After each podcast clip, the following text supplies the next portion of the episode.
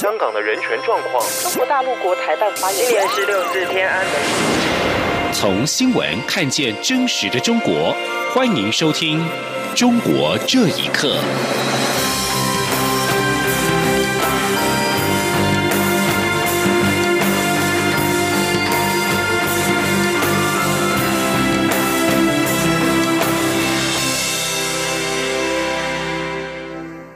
听众朋友们，晚安，欢迎收听《中国这一刻》，我是李自立。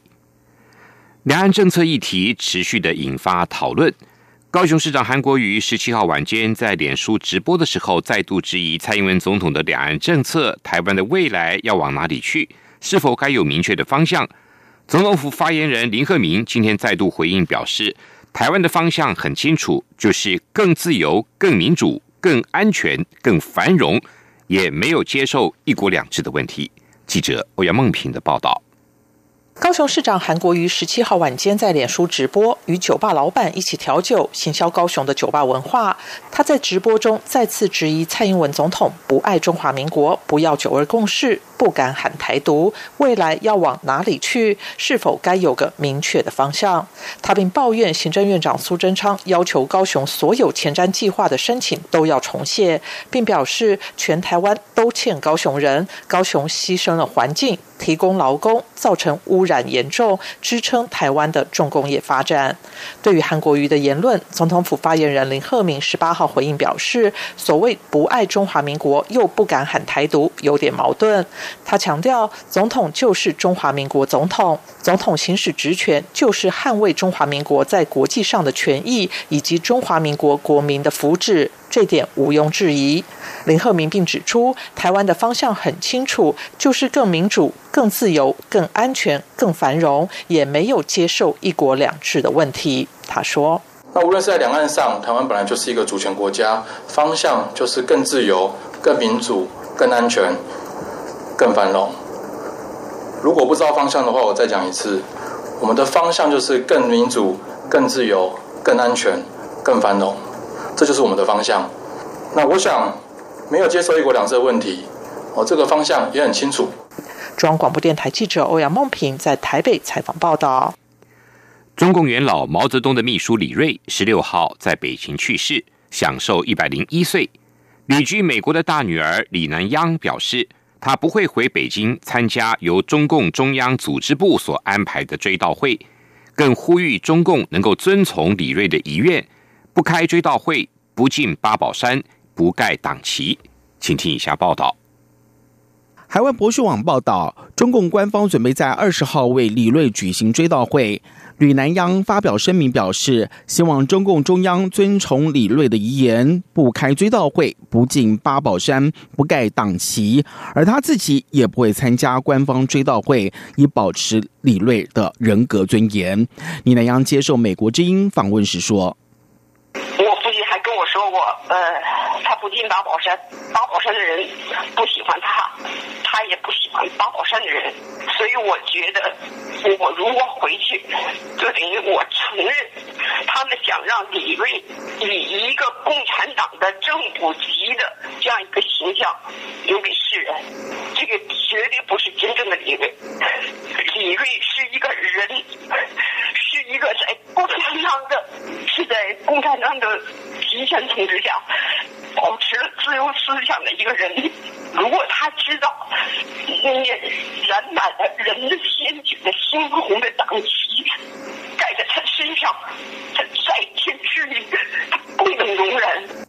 一九一七年出生在北京的李瑞，一九三七年加入中国共产党，一九五八年任水利部副部长，并兼任毛泽东的工业秘书。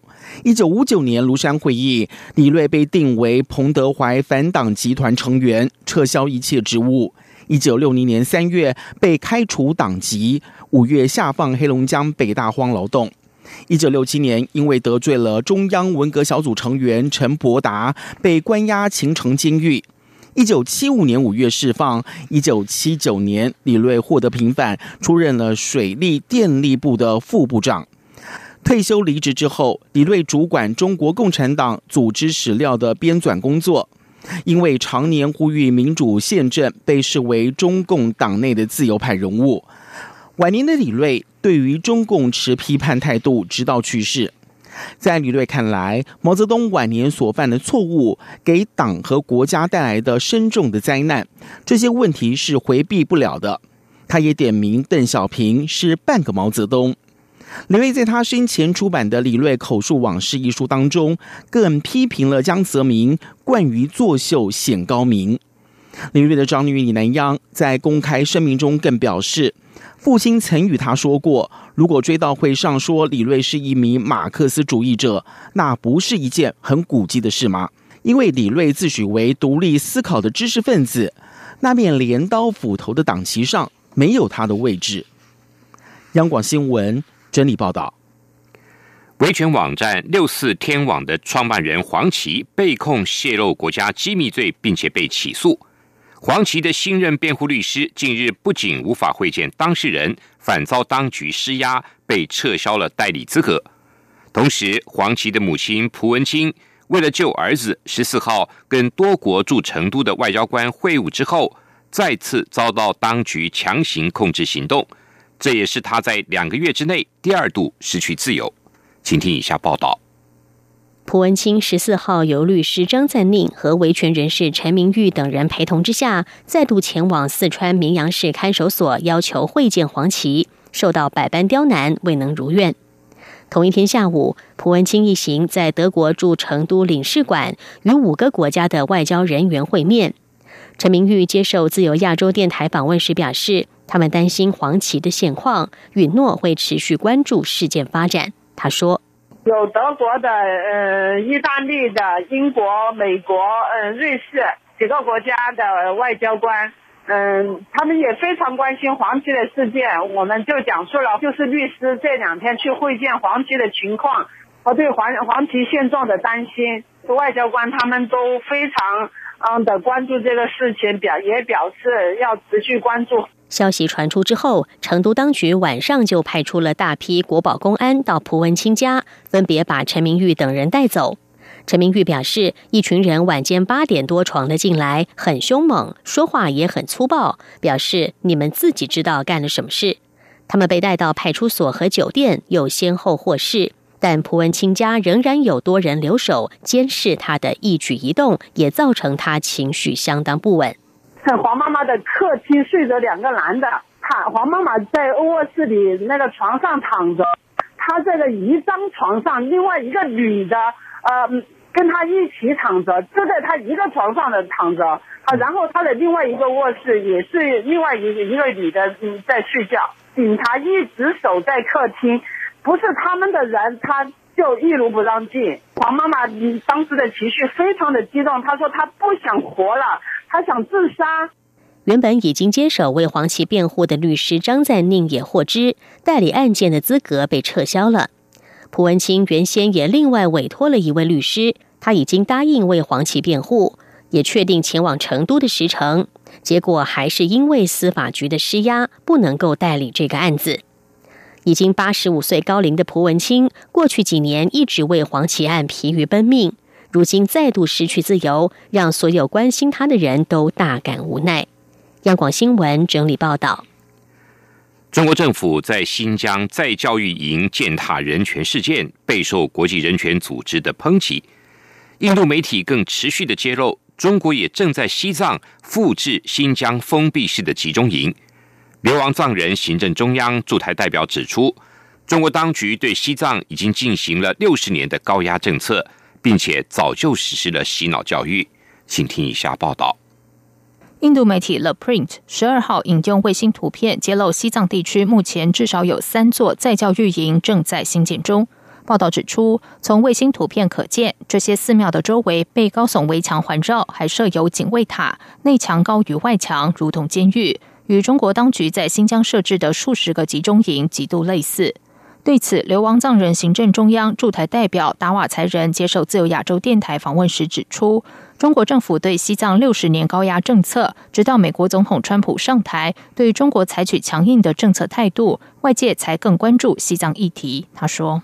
大概是现在的美国副总统呃的讲话里面第一次听到有藏人自焚的事情，在其他的时候大家都装着不知道，因为特朗普总统之前整个世都忙着跟中国做生意，所以呃，西藏人抗议、西藏人反抗已经是一百多人，但是全世界没有任何的一个反应。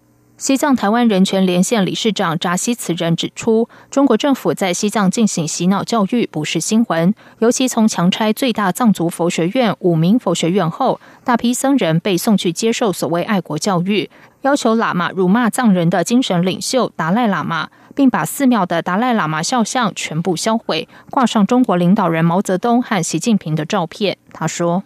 达赖喇嘛专者也去世界各地的时候，他他爷爷说：“你不用相信我达赖喇嘛说的话，你自己思考。你觉得我达赖喇嘛说的话有道理？OK，那你相信。如果你不觉得我我的讲话没有道理，你不要相信我，不要听我的。但是共产党一定的说毛泽东的照片在习近平上，你要顶礼他们嘞。”扎西慈人强调，达赖喇嘛已经是全西藏人的精神领袖，仍然以民主方式传扬佛法，所以受全世界尊敬。中共没有那么容易对西藏人洗脑，西藏人已经被他们控制超过六十年，仍未放弃为追求西藏自由而努力。央广新闻整理报道。荷兰网络专家表示，根据外泄的资料，中国一家监控公司正在追踪新疆地区超过两百五十万人的行动。非营利组织 GDI 基金会共同创办人盖佛斯上周在社群媒体上率先爆料，位于中国深圳的人脸辨识公司深网世界科技有限公司发生大规模资料外泄事件，资料库中包括了姓名、身份证的号码、生日跟住址等资料，处于未受保护的状态，长达好几个月之久。曝光的资料当中也包括这些人过去二十四小时之内路过监控摄影机的位置，并且标注说明。收集的资料大约有六百七十万笔。盖佛斯表示，这些资料完全开放，可供任何人查询，甚至于编辑。根据官网资料，深网世界科技有限公司在一些城市跟警方有合作的关系。母公司是深圳上市公司东方网力科技有限公司。在中国多个省份和地区设有分公司，其中包括新疆。中国在新疆大举关押并且监控当地维吾尔人和其他穆斯林的少数民族，已经引起关心少数族裔权益人士、学者，还有外国政府跟联合国人权专家强烈的批评。两名曾经加入深圳家事工人声援团的大学生，十六号上午失联。朋友估计他们可能被警方带走。自由亚洲电台引述设在海外的家事工人声援团的消息平台指出，中国人民大学学生陈可辛和毕业生吴家伟十六号在武汉失踪，到目前仍然没有下落。报道指出，陈可辛曾经被关押在家中一个多月，曾经以绝食抗议警方的非法拘禁。而吴家伟去年十一月在武汉曾被警方拘禁了二十四小时。去年夏天，深圳家事公司工人发起了罢工，争取权益。来自中国多个院校的大学生也发起声援行动，引起各方关注。之后，中国警方对于学生声援团组织者进行了全面打压。不久前，好几名已经失踪多时的声援团成员在电视露面认罪，声称学生。声援工人的行动受到了境外势力的阻止。部分香港大专院校据报在处理受聘学者的学历时，如果涉及到台湾院校，就会删除应有的国力字眼。学者指这种自我审查的情形确实存在，但是目前看来属于个别情况，各校的做法也不同。香港明报十七号专题报道，科技大学上个月委任。倪明选为首席副校长时，新闻稿内涉及到国立台湾大学中英文校名的时候，都没有“国立”跟 “national” 的字眼。报道表示，香港十二所大专院校中，至少有四所院校在描述含有“国立”字眼的台湾院校时，都没有“国立”两个字。报道提到，四所院校是科技大学、中文大学、城市大学跟珠海书院，而根据。台湾中央社记者的查询，各校内部的做法也有不同。